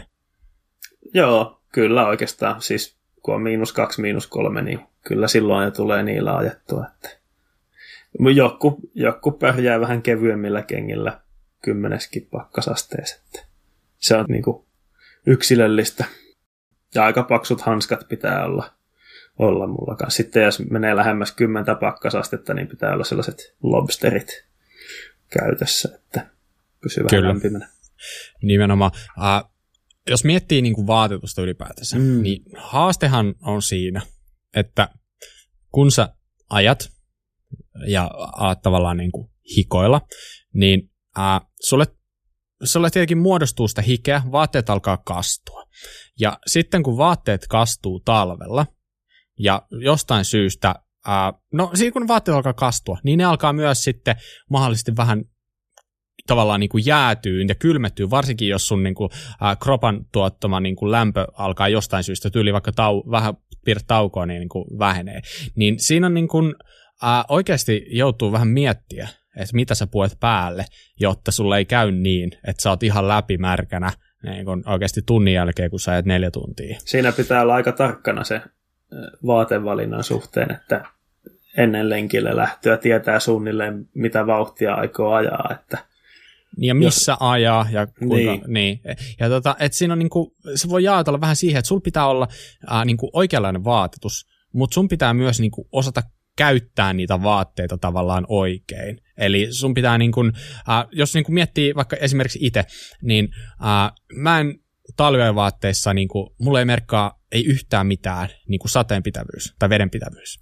Se ei, merkkaa mulle, se ei, se ei vaikuta ei mihinkään, koska jos sitä vettä tai jos jotain tulee taivaalta, niin talvella todennäköisesti se ei tule veden muodossa, mm. vaan se tulee jossain muussa muodossa ja silloin se, se vedenpitävyys ei se ei niin kuin auta sua yhtään. Eli yleensä, yleensä se menee niin päin, että ää, mä haluan, että se, millä me ikinä ajankaan, niin se etuosa olisi ainakin jolla, jo, jotenkin tuulenpitävää. Se on niin kuin sellainen kumminkin tosi oleellinen juttu, mutta taas sitten selkäosa, niin ei tarvitse olla sitäkään, vaan hengittävyys on niin kuin paljon, paljon isommassa, isommassa roolissa. Mutta jos miettii vaikka ihan aluskerrastoa, niin sehän on yksi merkittävimmistä jutuista. Mm. Niin mä, mä oon niin kuin löytänyt oikeastaan sen sellaisen itselle sellaisen kraalin maljan, että äh, mulla se paita, mikä on alimmaisena, niin jos se on about niin kuin viisikymmentä viisikymmentä, esimerkiksi jotain merinovillaa ja polyesteriä, niin se on, niin kuin, se on mun mielestä niin kuin aivan loistava. Eli se tavallaan ei haise niin paljon kuin pelkkä polyester, mutta taas sitten se kuivuu paljon nopeammin kuin taas sitten pelkkä merino. Ja Eli, se merino antaa sitten kuitenkin siinä vähän lämpöä paremmin. Joo, kuin. Kyllä, joo. Kyllä. Ja tota, äh, sitten sen, sen kerroksen päällä, jos on oikein kylmä, niin että tyyliin, mun, tämä on niin hyvin yksilöllistä, mun tapauksessa, jos puhutaan silleen, että alkaa olla tyyliin miinus kymmenen tai mm. jotain, niin ää, mä sitten pistän jonkun keskimmäisen kerroksen sinne, ja se keskimmäinen kerros on yleensä sitten jotain, jotain tällaista niin kuin polyesteriä, mikä on vain tarkoitus, että se siirtää sitä kosteutta, ja sitten vähän niin kuin eristää siinä välissä. Mutta tota, ää, kolmas kerros on yleensä se tosiaan se päällyskerros, ja se ei tosiaan tarvitse olla vedenpitävä, vaan jotain, jos on kylmäkkelit, niin siinä voi olla jotain tästä Primaloft-tyyppistä toppausta, mutta yleensä sellaiset niin kuin softshell-setit on se, mitä on niin kuin mun mielestä kaikista, kaikista paras. Eli softshell, se tu- softshell-materiaalit yleensä ei ole kovin hengittäviä, että siinä on sitten tärkeää, että se selkäpuoli on, on jotakin muuta. Muuta materiaalia. Toki löytyy siitäkin poikkeuksia Gorelta ainakin. Taitaa joku löytyy, joka hengittää aika hyvin, mutta yleensä, yleensä ne ei ole hirveän hengittäviä ne softshell-materiaalit.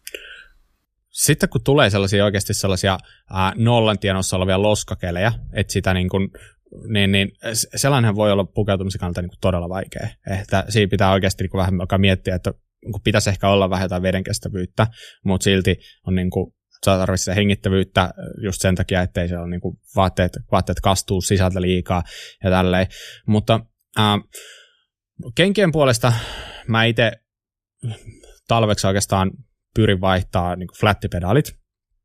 Ja oikeastaan just kaksi syytä. Toinen on se, että ää, pysyy jalat vähän lämpöisempänä, kun sulla ei ole sieltä klossia siellä kengän pohjassa, mitä kautta se tavallaan kylmyys sitten tulee kenkään. Ja toisekseen myös se, että loskakeleillä sulla niinku, sul ei sitä ongelmaa, että sulla niinku menee tavallaan kengänpohjat tukkoon sä, tai poliin tukkoon silleen, että sä et saa niinku klossia kiinni polkimeen. Mutta sen lisäksi sitten vielä, niin äh, mun mielestä on tosi siistiä äh, pakottaa itsensä jossain vaiheessa kautta aina ajamaan niillä flättipolkimillakin, jos sä et normaalisti lukkopolkimilla. Se, että talvella se on paljon helpompaa, kun sulla ei ole kiviä ja juuria, vaan niihin totuttelu on aina nopeampaa, ja sitten kun sä totut ajamaan niin fläteillä, niin taas sitten keväällä, kun sä sitten vaikka siirryt takaisin lukkoihin, niin taas tuntuu siltä, että sä oot niinku piirun verran parempi kuski, kun sä oot taas niinku palauttanut itseäsi vähän maanpinnalle siitä, että kuinka niillä niinku fläteillä oikeasti sitä pyörää ajetaan, tai kuinka sitä pyörää pitää ajaa, että et sä niinku tee sitä perusjuttua, niin kuin moni lukkopoli kaveri tekee, että kun ne, vaikka tää bunny, bunny, tai bunnyhopin, niin sit se onkin oikeasti sellainen vaan, että sä niinku nostat, nostat kengillä sitä pyörää silleen, että, että sä tee sitä silleen niinku, niin sanotusti, niin sanotusti mm. oikealla lailla. Joo, sehän on ikuinen keskustelun aihe, että lukot vai flätit, mutta no. Kyllähän mun mielestä molemmat. Nimenomaan, mä oon samaa mieltä. Joo. Et jos että, sä saat ajaa molemmilla, niin se on, se on sulle mm, iso etu. Joo, mähän on, mulla on tosiaan tuolta X C-pyöräilyn kautta mä oon niinku tullut maastopyöräilyyn, että, että hyvin pitkään ajoin pelkästään lukoilla, mutta muutama vuosi sitten ostin sitten kunnon flätit ja aloin vähän opetteleen just sitä oikeanmallista bunnyhoppia ja tällaisia juttuja. Niin kyllä se tuntuu, että se on pikkasen kehittänyt ajotekniikkaa, että niillä lukoillakin sitten ajaa paljon sulavammin kuin niillä joo. fläteillä. Joo, tuota voi kyllä suositella, suositella kaikille. Joo. Ah. Ja nimenomaan silloin, kun aloitti, niin talvella tuntui niin kuin helpommalta opetella aluksi tuolla poluilla ajelua fläteillä. Aivan. Mm. Ja tosiaan kenkien suhteen niin, niin se on niin yksilöllistä, että jollekin ei oikeasti riitä mitkään kengät, että on vaan niin huono se verenkierto, ja toisilla taas sitten ne voi ajaa kesäkengillä talvella. Tuohon on vähän vaikea sanoa silleen mitään, mitään sen kummempaa, mutta tuota, sukilla pystyy tekemään tosi paljon. Et mä, mulla on sellainen taktiikka, että mulla on äh, sellaiset niin merinovillassukat niin alimpana, ja sitten mulla on sen päällä sit sellaiset niin vedenpitävät sukat. Ja sitten mä vasta laitan ne mun tavallaan talviajo flättikengät, ja toi on ollut tosi hyvä, että vaikka sinne vähän haukkaa lunta sisään, niin se moksiskaan, kun mulla ne tavallaan sukat pitää sitä vettä, että se on ollut tosi toimiva systeemi itsellä, et, mutta niin kuin mä sanoin, niin tosi henkilökohtainen, henkilökohtainen juttu, kuin myös ne hanskat, eli tota, mä, mulla on aika hyvä verenkierto käsissä, niin ää, aina siirtymillä tulee vähän sellainen olo, että onkohan tässä liian kyllä niin kuin, tavallaan ohuet hanskat, mutta taas sit, jos sä meet jossain miinus viidessä maastossa, niin oikeasti mulla riittäisi melkein niin kuin kesähanska, että se on niin, siinä kumminkin silleen jotenkin tota, pysyy itsellä niin hyvin lämpösormissa, että, ja sitten se on tosi kivakin ajaa, ää, jos mahdollista, niin ajaa vähän ohuemmalla hanskalla sen takia, että sulla on sellainen niin kuin tatsi paljon parempi siihen tankoon ja tälleen, mutta ää, he, he, siirrytäänkö kalustopuolelle vai onko se heittää jotain vielä tuosta tekstiilitipsiä? No siitä, siitä mitä sanot tuosta, että on kiva ajaa ohuilla hanskoilla, niin mä kun joudun käyttämään hirveän paksua ja raskasta kaikkea vaatetusta talvella, mä oon vähän tommonen herkästi paleltuva, niin, niin se on aina keväällä sitten, kun tulee vähän lämpimämmä keli, niin yhtä juhlaa, kun saa vetää sortsit jalkaa ja ohuilla hanskoilla ja kevyillä kengillä vetää, niin se on ihan erilaista sitten taas pyöräily silloin. Mm. Silloin Totta. Taas, että vaikka talvipyöräily on mun mielestä hirveän hauskaa, niin sitten se keväällä, kun se muuttuu yhtäkkiä taas ihan erilaiseksi, niin hauska juttu sitten taas se. Mutta joo, voidaan jatkaa kalustopuolelle. Niin, periaatteessahan niin kun sä, sä voit ajaa talvella millä, millä, sillä, millä pyörällä hyvänsä, ei ehkä maantiepyörällä, mm. mutta periaatteessa niin kun, ei se nyt silleen kato sun kalustoa, mutta jos miettii sitten niin kuin sitä, että mitä itse toimii, niin mä aikaisemmissa jaksossakin selitin sitä, että, että mulla on se jäykkis just sitä varten, että mä haluan talvella käyttää jäykkistä. Mä en koe mitään hyötyä täysiostosta, koska polut on niin tasaisia muutenkin, että et sä tarvi, et sä tarvi sitä ylimääräistä joustoa. Joskus joustokeulakin tuntuu vähän turhalta, mutta jäykkis on sellainen hyvä, varma, Uh, sun ei tarvitse murehtia tosiaan iskarista, mistään linkustosta, sellaisista, ei muuta kuin kovaa ajoa vaan. Ja uh, sitten taas just se, että sä pääset ajaa jäykkistä jossain vaiheessa vuotta, niin sitten taas se niin kuin täpärin hyppääminen, niin tuntuu siltä taas, että sä oot taas, just taas niin kuin vähän, vähän taas kovempi kuski, kun sä oot hetken juurmuuttanut sillä jäykkiksellä. Mutta uh, oikeastaan se, mikä on mun mielestä kaikista merkittävin juttu, on, tai niin kuin liittyy tuohon keulaan ja keulan säätämiseen talvea varten. Ää, riippuen pitkälti, mikä keula sulla on, mutta niillä on vähän tapana jähmettyä pakkasella. Jollain vähemmän, jollain aika paljon enemmän. Ja ainakin nyt voi niin kuin heti sanoa, että, että jos sulla on Foxin keula, niin todennäköisesti jähmettyy aika, aika kivasti. Mm. Ja, ää, mutta ei huolta, se tämä kuulostaa joltain T V-sopilta, niin, niin se, se, sille, sille tosiaan pystyy tekemään jotain, ja usein tosiaan riittää se, että alajalkojen voiteluöljy vaihdetaan vaan niin kuin notkeampaa. Yeah. Tosiaan sillä on vähän merkitystä, että mikä sun keula on, että, että kuinka mitä sinne voi laittaa ja näin poispäin, mutta lähtökohtaisesti ää, se on aika universaalia. Ei siinä niinku, lähes kaikki siinä sinänsä niinku toimii, mutta se mitä mä nyt suosittelen, niin jos, jos susta tuntuu siltä, että sä et ole ihan varma, mitä sinne haluat laittaa, niin okei, käytä vaikka Googlea eka, se on ihan fiksua, mutta jos tuntuu, että ei vaan natsaa, ota puhelin käteen, soita fillariosaan sinne Epulle, kysy siltä, että mitä, mitä öljyä voisi laittaa.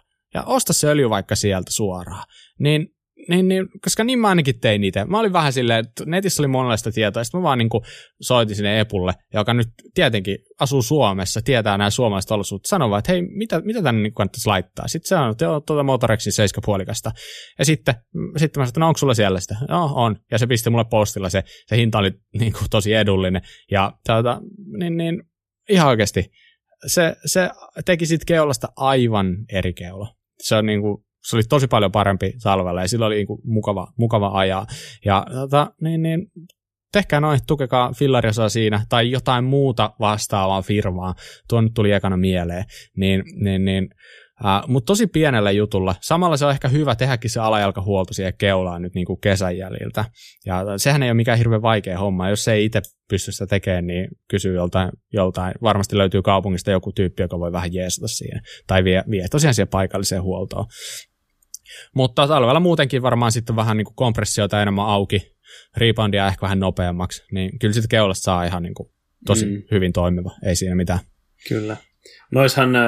Usein valmistajat äh, kirjoittaa käyttöohjeessaan, että on yksi ainoa oikea valinta öljyyn, mm. ja se pitää vielä olla tiettyä merkkiä, mutta niin, totta et, kai. En tiedä sitten, miten ne takuuasioiden kanssa sitten, jos sinne on laittanut jotakin muuta kuin miten ne suosittelee, mutta niin oikeasti kyllä toimii, toimii ja kannattaa Kannattaa laittaa vähän muutakin kuin mitä valmistajat suosittelee, niin kuin jos haluaa oikeasti toimivan keulan talvella. Se on totta. Mitäs muuta? Mitäs muuta, jos miettii vaikka sun omaa pyörää, niin miten sä pistät sitä talvea varten? Onko siinä jotain? jotain tota? No nythän mä en ole vaihtanut kevyempiä öljyjä, että mun keula on aivan kauhea, kauhea ollut, että se olisi nyt niin kuin to-do-listalla tässä jossakin vaiheessa tehdä sille jotakin. D T-svissit on semmoista talvella aika tahmeeksi ja jähmeeksi menevää sorttia, että sille pitäisi jotakin tehdä. Vielä pahempi kuin Foxi sanoisin. Mutta jos jotakin pikkukikkoja mietitään, niin semmoinen, mitä mä tiedän, me molemmat tehdään, niin teipinpalat jarrusatuloihin. Et siihen jarrupalojen aukon päälle, ettei sinne pääse lunta ja loskaa sinne palojen ja, ja levyjen väliin. Niin pitää tota, jos, jos tulee semmoinen pitempi väli, ettei paina jarrua, niin sinne herkästi muuten pääsee pikkasen lunta väliin. Ja sitten seuraavan kerran, kun tulee mutkaa jarruttaa, niin ei tapahdukaan mitään puoleen sekuntiin eka, kun kun sinne on lunta päässyt, niin pienet teipinpalat estää aika hyvin, hyvin tota, tuon ongelma. Joo, toi on ihan hyvä vinkki. Ja, tota, niin, niin, se, se, se oli tosiaan käytössä tuolla D H-maailmankapissakin ihan vaan, ettei muta mene sinne väliin. Joo. Toimii tosiaan lumen, lumen kanssakin ihan mainiosti. Tota, mm, mulla tuli mieleen, mieleen tuosta ehdottomasti se, että yksi millä, jos sulla on oikeasti käsissä vähän heikkosen verenkierto, niin, ää, ja sulla on alumiinitanko pyörässä, niin sellainen, mikä voisi auttaa siihen on se, että vaihdat kuitutangon, ja sitten sen lisäksi niin käytät vaikka sellaisia foamikrippejä, tai jotain silikoonikrippejä, esimerkiksi joku esi, esikripit, vai tää, niin kuin, mikä se on se brändi E S I, niin ää, se voi auttaa tosi paljon, paljon siihen, että yhtäkkiä sulla pysyykin kädet vähän lämpöisempänä ja ehkä jopa just ohuemmilla hanskoilla pystyt ajaa, joka on mun mielestä ihan, ihan kiva juttu sinänsä. Uh, hiilikuituiset hiilikuituiset niin, jarrukahvat sanotaan myös, mutta sen on ehkä pikkasen kallis kikka suhteessa hyötyihin niin kuin niin, kylmyyden se, kannalta. Se voi olla kyllä ihan totta, mutta hissitolppahan on sellainen kanssa, mikä Äh, mielletty aika lailla vähän niin kuin riskilliseksi talvella, että se voi mennä rikki. Ja niin se vähän onkin. Että jos siltä tuntuu huolettaa ajaa paljon kovissa pakkasissa, niin vaihe jäykkä tolppa talveksi. Se oikeasti, se on ihan riittävä talvella. Talvella monesti niin, niin, niin et sä tarvitse sitä hissitolppaa, koska ehkä se niin kuin ainakin tietenkin nyt mä puhun vaan omasta puolesta, nyt täällä, täällä on aika tasamaalla, niin se, että sulla on se satula siinä niin kuin normikorkeudessa tai ehkä siitä ihan vähän alempana, niin sä selviät sillä niin kuin kaikesta, varsinkin kun sä totut siihen, niin selviää oikein hyvin. Ja tota, äh, niin, niin kiekoista, voi sanoa, että kiekoilla nyt ei tarvitse muuten mitään tehdä, mutta kannattaa ehkä tsekata se, että, että jos sulla on vapaarattaassa niin kuin ihan hirmuisesti rasvaa, jos otetaan paksua rasvaa, niin voi tehdä pikku tepposet sitten. Ja muutenkin se kannattaa ehkä putsata syksyllä vapaarataset, siellä ei ole mitään mönjää. Sekin, tota, jos sinne on likaa päässyt, niin sekin sitten tulee tahmeeksi siellä. Onko se putsannut? Öö... Vai mennäänkö tämä siihen samaan kategoriaan, että älä tee, niin kuin, älä tee niin kuin me tehdään, vaan tee niin kuin me sanotaan. Kyllä mä lokakuussa yhdestä, yhdestä pyörästä putsasin, mutta taitaa olla niin uusi takakiekko tässä mun jäykkäpöhäs, että ei ole vielä sen takia tarvinnut putsata. Joo.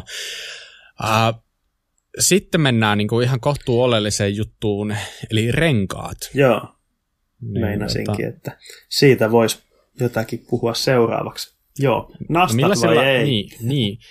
Niin, no nastat vai ei, se on hyvä kysymys. Mä sanoisin, että molemmat. Ää, jos joskus on hyötyä kahdesta kiekkosetistä, niin talvella. Ää, nyt taas tämä riippuu ihan niin paljon siitä, missä sä asut. Mutta jos nyt kuvitellaan, että asuisit vaikka pääkaupunkiseudulla tai jossain Keski-Suomen korkuudella suurin piirtein, mä, Lappi on ehkä asia erikseen, mutta niin, niin mä sanoisin, että talvella sulla on ihan tosi iso hyöty kahdesta kiekkosetistä ja siitä, että sulla voi olla toisessa valmiiksi nappularenkaat ja toisessa nastarenkaat. Sä voit siinä ennen lenkkiä päättää, kummilla lähdetään. Ei tarvitse oikeasti olla vaihtamassa aina, koska se voi oikeasti päivän välein vaihtua se keli täällä silleen, että optimi on joku muu. Joo, ja tota, tässä asiassa mä oon huomannut semmoisen, että mehän ollaan molemmat asuttu Jyväskylässä useamman Joo. vuoden aiemmin. Siellä tartti kyllä nastoja tosi paljon vähemmän kuin täällä lähempänä rannikkoa Seinäjoella. Ja Vaasaskin mä oon asunut jonkun aikaa ja sielläkin kyllä nastoille on enemmän käyttöä kuin mitä Jyväskylässä on ollut. Että siellä Jyväskylässä on ehkä muutaman asteen kylmempää yleensä talvisin, niin se tulee enemmän lumena ja vähemmän sitten jäätä. Niin, siis joo totta. Ja ehkä vähän, en mä tiedä.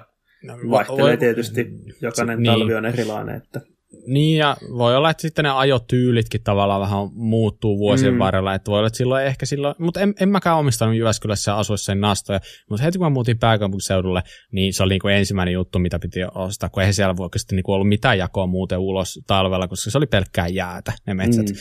Ja nyt tämä Seinäjoki on vähän silleen niin kuin puolesta välistä, ja täällä mä oon sitä mieltä, että on hyvä olla tosiaan niin kuin ne molemmat, molemmat vaihtoehdot saatavilla. Ja...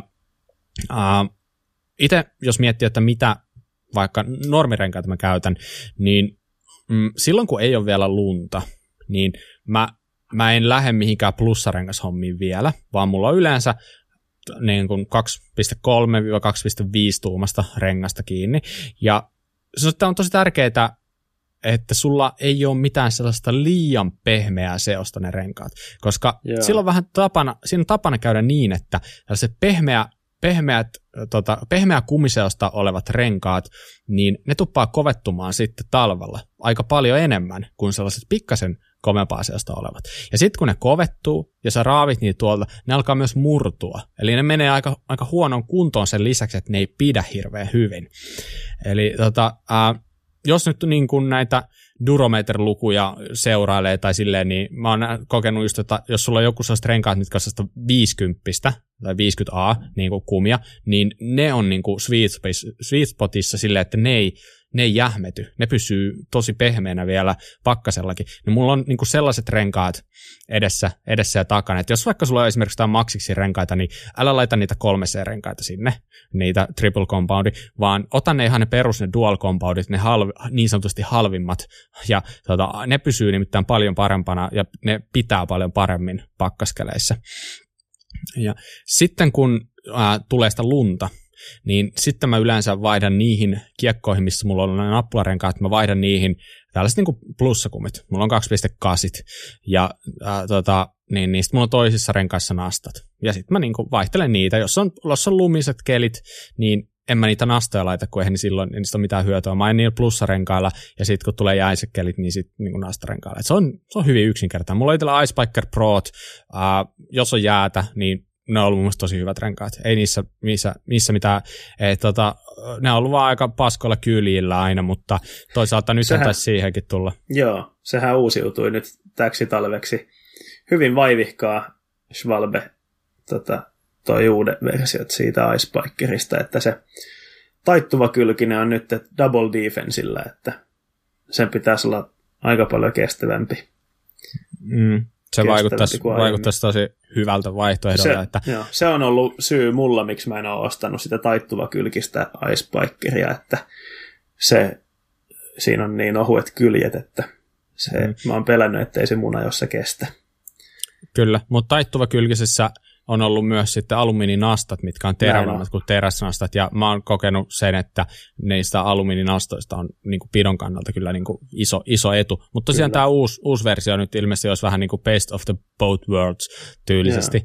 Että, sitten, et, niin. mm. Sitten meillä on Suomi Taersilta uusi piikkisika, joka näyttää aika, aika kiinnostavalta nastarenkaalta kyllä. Mitä mä oon no. lukenut ensivaikutelmia muutamilta, niin se on aika korkea rengas. Että se, etenkin se, ne isommat, leveämmät koot, niin on myös sen vähän korkeita, ettei ne kaikkiin runkoihin sen puolesta mahu, mutta... Toi, niin, toi on vähän paha silleen, että, että kun puhutaan, että, että Icebiker on niin kuin liian kapea, niin mm. okei, okay, no ei se olekaan kovin hyvä lumella, se on ihan totta. Icebikerista on kaksi pilkku kuusi olemassa kaksikymmentäseitsemän pilkku viisi koossa, mikä on niin kuin ilmeisesti on parempi tietenkin sitten niin kuin lumella myös ajaa, mutta siinä on taas sitten se, että itse asiassa kun mennään oikeasti jäällä, niin se kapeampi on parempi, siinä on parempi pito, siinä on parempi niin kuin tavallaan, onko se sitten pintapaine sitten, nastalla on kovempi, niin et, et toi on niin hankala, että mikä on sitten se oh, tavallaan vähän niin kuin oikea rengastus, ja noita nastavaihtoehtoja alkaa aika paljon, niiden kokeileminen on aika kallista, kun pahimmillaan maksaa melkein kaksisataa euroa per rengas, joku, joku niin tota, on silleen, että come on, että, että vaikka nyt olisi hyvä rengas, niin olisi vähän silleen, niin kuin, tai, et, mä oon jotenkin vaan niin kuin sit tyytynyt siihen, että okei, nyt mennään sillä, että joko on ne kaksi pilkku kaksikymmentäviisi nastat, tai sitten ei ole nastoja. Tota, vä- välimalli on vaikea löytää, mutta tietenkin jos sulla on vain yhdet kiekot ja sä haluat sille, niille kattaa kaikki, niin silloin ehkä sun kattaisi miettiä jotain tällaista pikkasen leveämpää nastarengasta, oli se sitten se piikkisika tai sitten joku, mitä niitä, joku Wrathchild ja mitä, mitä näitä kaikkea on, on tota, hyviä varmasti, mutta ei taida olla kumminkaan vielä sellaisia niin sanotusti täydellisiä löytynyt. Mm. Joo. Mutta tota, joo, hei, aika... Aika lailla niin kuin tossa on jo mun mielestä niin kuin hyvää matskua tuohon talvi, talvipyöräilyhommaan liittyen. Ja, äh, vielä sellainen pikku bonus, minkä mä vinkin voisin heittää, mitä äh, ei varmaan kovinkaan moni käytä. Mutta äh, kun on tällaisia äh, niin sanottuja käsisuojia, niin kuin tällaisia vähän niin kuin tällaisia moottorienduro-tyyppisiä, mitä voi laittaa fillariin. Eli tällaiset niin kuin tankoon kiinnitettävät lipareet, jotka tulee tuohon niin kuin käsien eteen suojaksi, jarrukahvojen eteen, niin ne on talvella kanssa ihan kivat, että jos sä, jos sä ajat jotain polkuja, missä on sitten lumisia puita siinä polkuja ympärillä, niin se on paljon kivempi, tai jotain vaikka märkiä puita, niin se on paljon kivempi, että se kaikki lumi ja kosteus niin kuin lävähtää siihen läppään, siihen suojaläppään, kuin sitten rystysille. E, niin, ja sitten jos myös ajat jotain niin kuin, äh, tiesiirtymiä jossain kylmällä kelillä, niin se, että se suojaa vähän niin kuin käsiä viimalta, niin sano vaan, että ihan kivat, että harva niitä käyttää, kyllä. Mutta tämän jälkeen varmaan viedään ihan käsistä, kun no pääsin niin. Kehumasta. Mutta, ää, mulla... mainosti asiaa. Niin, ku, ku, kuraläpästä tulikin tällainen käsiläppä tai joku vastaava. mutta, mutta anyway, niin mulla on kaikissa pyörissä ne ja niissä on, mä oon nähnyt niistä vaan enemmän hyötyä kuin haittaa, vaikka ei ehkä kaikkien silmä miellytäkään, mutta ihan sama. Mäkin haluan kuulla antaa sitten bonuksen, jos säkin kerrot bonuksen. No, totta kai, tota, saa tulla bonsta bonuksen perään. Tota, glögiä. Se mm-hmm. glögi, glögijuoma tota, termospulloon. Se on muutaman vuoden ollut semmoinen aika vakio. Oliko tämä jo sun suositus vai oliko tämä vaan ihan muutaman bonus bonus? No, bonus bonus. Okei, okay. Tänään tulee paljon näitä suosituksia. Suosituksia, kyllä. kyllä. Suositusjakso oikein. Joo, tota... lähti siitä, että mun isä osti joskus joulun jälkeen alennusmyynnistä monta vuotta sitten ihan tyylin kymmenen pulloa glögiä mulle kysymättä. Että kyllä sä varmaan tykkäät siitä. Mä mietin, miten mä saan nämä niinku käytettyä ennen kesää. Ja sitten mä kokeilin laittaa lenkille glögiä tota, juomapulloa ja hokasin, että tämähän on itse asiassa aika, aika siistiä. Tuolla metsän keskellä talvisessa maisemassa juoda lämmintä glögiä, niin se on jäänyt sellaiseksi vakiojuomaksi suorastaan. Joo, ja mun on, mun on pakko sanoa, että mä oon myös pöllinyt sen sulta, että käytän myös itse, ja ei ole mitään kivempaa kuin se, että jonkin verran tota, eristetystä pullosta nauttii lämmintä, lämmintä glögiä siinä lenkilomassa. Niin, tota, mä, mä yhdyn tähän suositukseen. Kyllä. No hei, mutta nyt kerro se oikea suositus. Oikea suositus. No niin. Joo. Nyt se on pakko olla parempi kuin toi. ei ei tuon parempaa suositusta varmaan löydy. Sä oot kyllä oikeassa. Tota, öö, mä mietin, että voisin tällä viikolla suositella G. Athertonin uudehkoa videota The Ridgeline. Se oli aika, aika siisti pätkä. Joo. No suositteleeko sä sitä? Suosittelen sitä. Vai sä spekuloit sitä, että voisiko se suositella? Ei, kyllä se, kyllä se voi olla mun tämän viikon suositus. Glögi ja G. Athertonin The, The Ridgeline. Kerrohan nopeasti vähän, että mistä siinä videossa on kyse, niin tietää vähän, mitä odottaa. No siinä on mahtavissa brittimaisemissa tota, todella isoa linjaa hypitään, että siinä on sellaisella harjanteelle tehty aika Joo. mielettömän iso linja. Ne joskus ihan tosiaankin aamusta lähtisit sinne ajaa auringon noustessa. Ja, ää, mikä oli makeata, niin siis siellä oli ihan järkyttävä tuuli, eikä niin? Mm. Ja Joo, siis mieti, kuinka, mikä koko siellä hyppyjä. Ja siinä sivutuulessa, niin huhhuh, mä en niin uskaltaisi ottaa oikeasti renkaat irti maasta ja siinä tuulessa. Ja se, se vissiin oli niin kuin vuosia haaveillut, että tonne tekisi jonkun Joo. linjan. Että se on tosi mahtava paikka, mutta nyt Nyt sitten teki no, hienon on, videon siitä. Kyllä, se, se on hieno video ja mä voin sanoa sen puhtaalla omalla tulla sen takia, koska mulla myös luki täällä sama, sama video mun suosituksissa, mutta ää, tässä jakson puolessa välissä mulla tuli yhtäkkiä lennossa mieleen, että mäpä ehkä suosittelen jotain toista ja mä jo pyyhin sen täältä ja siirsin sen odottamaan jotain tulevaa, no, että joo, mä olin siis suosittelemassa tuota samaa. Niin tota, pitäisiköhän meidän joskus etukäteen vähän miettiä, että mitä me suositellaan. No anyway, no se tarkoittaa vaan, että se oli hyvä video. Mutta Joo. se, mitä mä nyt keksin tässä, että mitä mä suosittelen, niin äh, tää liittyy tuohon talvipyöräilyyn, tää liittyy niihin keuloihin, niihin alajalkaöljyihin. Äh, mm. On olemassa sellainen Uudessa-Seelannissa, sellainen, äh, tää on vähän kuin tällainen keulahuolto, putiikki, tällainen niin kuin nimeltään so- Shockcraft, ja tota, heillä on nettisivullaan aika paljon aika nörttiäkin materiaalia niin kuin näistä keulaöljyistä.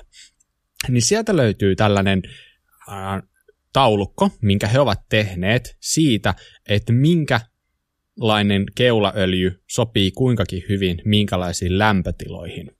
Ja täällä on käytetty motoreksi öljyä suuremmaksi osaksi, mutta sen lisäksi täällä on verrokkina Foxin kaksikymmentä goldia, Rockarin nolla V kolmekymmentä ja tälleen, että sä saat niinku sieltä aika hyvän vertailupohjan siihen, että mitä ne käyttäytyy suhteessa noihin. Linkataan tää sivu, taulukko, ja jos into oikein löytyy, niin selatkaa vähän muutakin tietoa sieltä sivustolta, sieltä löytyy vähän liikaakin juttua, yes. keula, keula, keula hommiin ja noihin öljyihin ja tälleen, että se on se taitaa olla aika loputon suo sekin. Ei mennä siihen se enempää. Mutta ensi kerralla onkin jakso numero kymmenen.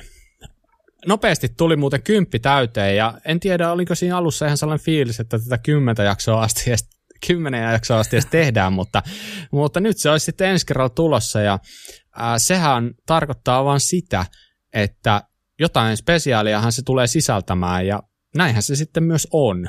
Ja tota, ää, ennen kuin laitetaan tämä homma pakettiin, niin Mika, pistähän tulemaan meidän somekanavat. Instagramissa meillä on kuralappa ilman ääpisteitä. Sitten meillä on Strava-ryhmä, kuralapan Strava-ryhmä. Ja sitten meillä on tietysti sähköpostiosoite kuralappapodcast at gmail dot com. Hienoa. Lähettäkää meille palautetta. Mitä kanavaa pitkin hyvänsä, otetaan kaikki ilomielin vastaan. Sen lisäksi suositelkaa ystäville, jos sillä tuntuu. Applen podcast-palvelussa pystyy käydä antaa arvioita. Tosi mielellään nähtäisiin siellä lisää niitä viiden tähden arvosteluita, joita siellä onneksi onkin jo. Ja jos tuntuu siltä, että viisi tähteä on ihan liikaa kuraläpästä, niin anta, tai, kertokaa se meille sähköpostilla ja kertokaa, mitä voidaan tehdä paremmin, niin me luvataan tehdä se paremmin niin, että ollaan sitten jatkossa viiden tähden arvoisia ja sitten voit käydä heittää se viisi tähteä sinne. Yes. Mutta hei, tämä oli tällä erää tässä. Ei muuta kuin jatketaan taas viikon päästä itse asiassa hyvin joulusissa tunnelmissa. Kyllä, mutta ei tässä ihmepää. Palataan asiaan. Moi moi! Moikka!